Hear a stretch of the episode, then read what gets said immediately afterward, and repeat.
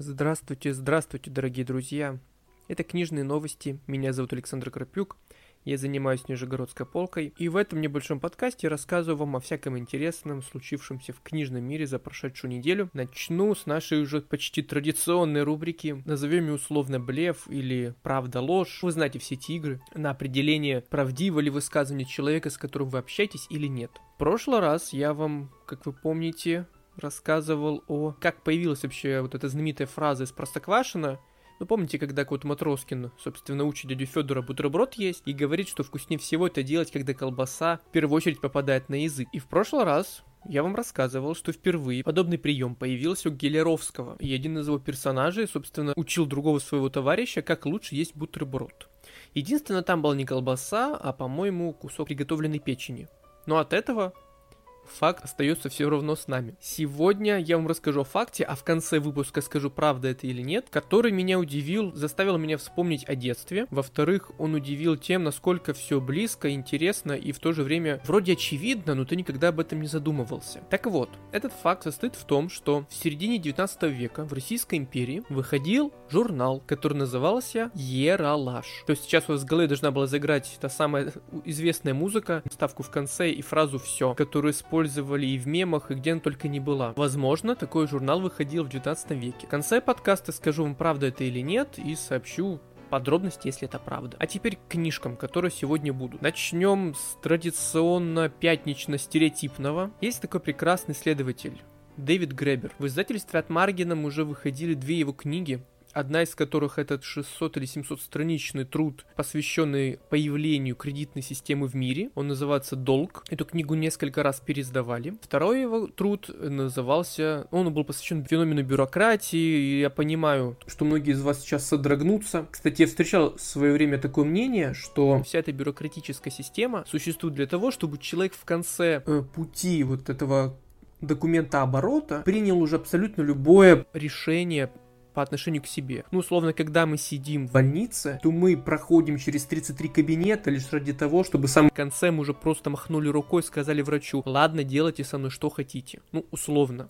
Конечно, это отчасти преувеличение. С другой стороны, безусловно, бюрократия приносит нам мало приятных моментов в жизни и съедает очень много времени. Недавно я вот узнал, что, например, в московском метро люди проводят примерно две недели в год. И вот представьте, сколько мы проводим времени в этих очередях. А вот третья книга Грэбера, которую, собственно, сегодня упомяну, которая наконец-то появилась в бумажном варианте, она называется очень символично для любого рабочего дня. Называется она «Бредовая работа». Грэбер в этом относительно небольшом труде, конечно, разносит этот феномен, приводит много примеров о том, насколько действительно странными делами мы иногда занимаемся. Он рассказывает о таком, казалось бы, даже благородном деле, как строительство мостов. И приводит в пример опыт США, где очень часто политики говорят о том, что они построят мост через какую-то реку, но суть в том, что этот мост абсолютно бесполезен. Он не нужен местным жителям, по нему никто никогда не будет ездить, но ради своей политической карьеры они это делают, строят мост, которым никто не пользуется. Этот пример сразу разбудит у вас другие примеры, схожие или не очень схожие, но он очень характерен хотя бы потому, что, казалось бы, стройка — это всегда благородное дело.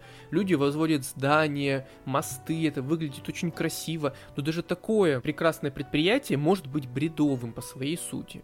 Оно абсолютно бесполезно, даже если его оценивать исключительно с точки зрения полезности. Если говорить о какой-то идеологической, скажем так, подоплеке, то тогда очень много работ можно назвать абсолютно бесполезными. Не удивлен тому, что люди другого поколения искренне удивляются и не понимают, чем занимаются условно их внуки. Даже то, чем я сейчас занимаюсь, это отчасти... Я бы не хотел, конечно, называть это бредовой работой, но в свое время это было бы очень странно, согласись. Человек говорит что-то другим людям, им это нравится, они на это откликаются. Наш мир, безусловно, постоянно подвергается неким трансформациям социальным, в том числе информационным, и поэтому, да, мы постоянно меняемся, и меняется наше окружение, меняется наш досуг и наша работа. Это нормально, но, безусловно, появляется при этом много очень странных вакансий. Книжка Грэбера как раз об этом и не только. Это, конечно, очень яркий труд, критика капиталистической системы, и это, условно, нормально, учитывая то, кем является автор. Он активист левого движения и Его книга интересно аргументирована, как обычно. Он антрополог, исследователь. Вот эта книга вышла в бумажном варианте. Она была в электронном на букмейте довольно давно. Ее выход в бумаге был отложен из-за известных всем событий. Долгожданный, как говорится, релиз. Дэвид Грэбер. Бредовая работа. Еще одна, наверное, часть стереотипная для пятницы. В принципе, тоже для любого дня недели, когда мы позволяем себе немного отдохнуть. Недавно на русском вышел сборник мыслей Чарльза Буковски о пьянстве. Прошлое воскресенье, шестнадцатого августа, Буковски исполнилось бы сто лет. Признаюсь честно, это не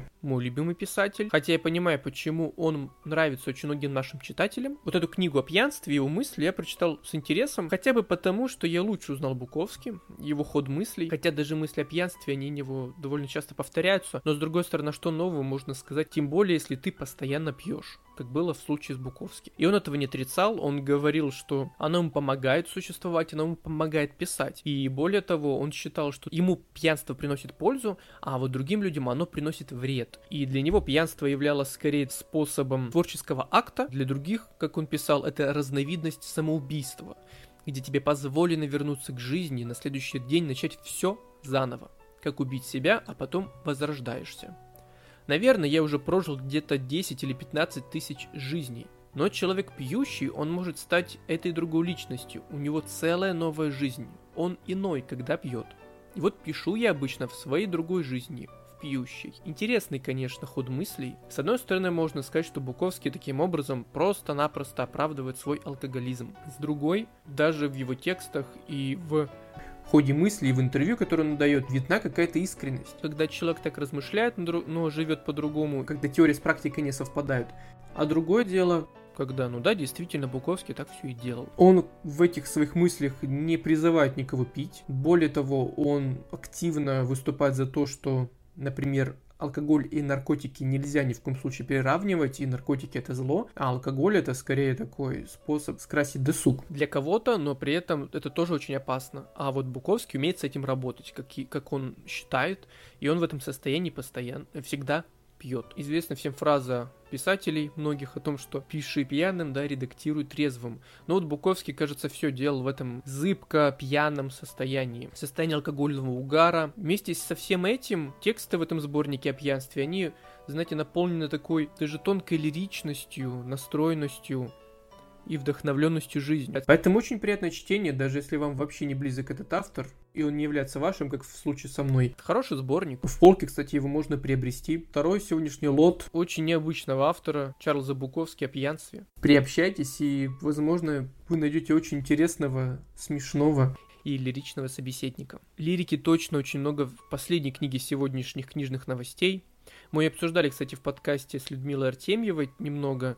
Можете посмотреть в SoundCloud или где вы слушаете подкасты «Полки» «Последний книжный улов». Там я не тоже говорю несколько слов. Это книжка Филиппа Дюбуа и Элис Руссо «Удивительная философия птиц». Я когда увидел обложку и название этой книги, конечно, я сразу вдохновился, потому что мне близко все, что связано с жизнью природы и ее осмыслением. А особенно, когда орнитологи начинают анализировать жизнь птиц не только исключительно через призму их поведения, а некой философской концепции их жизни.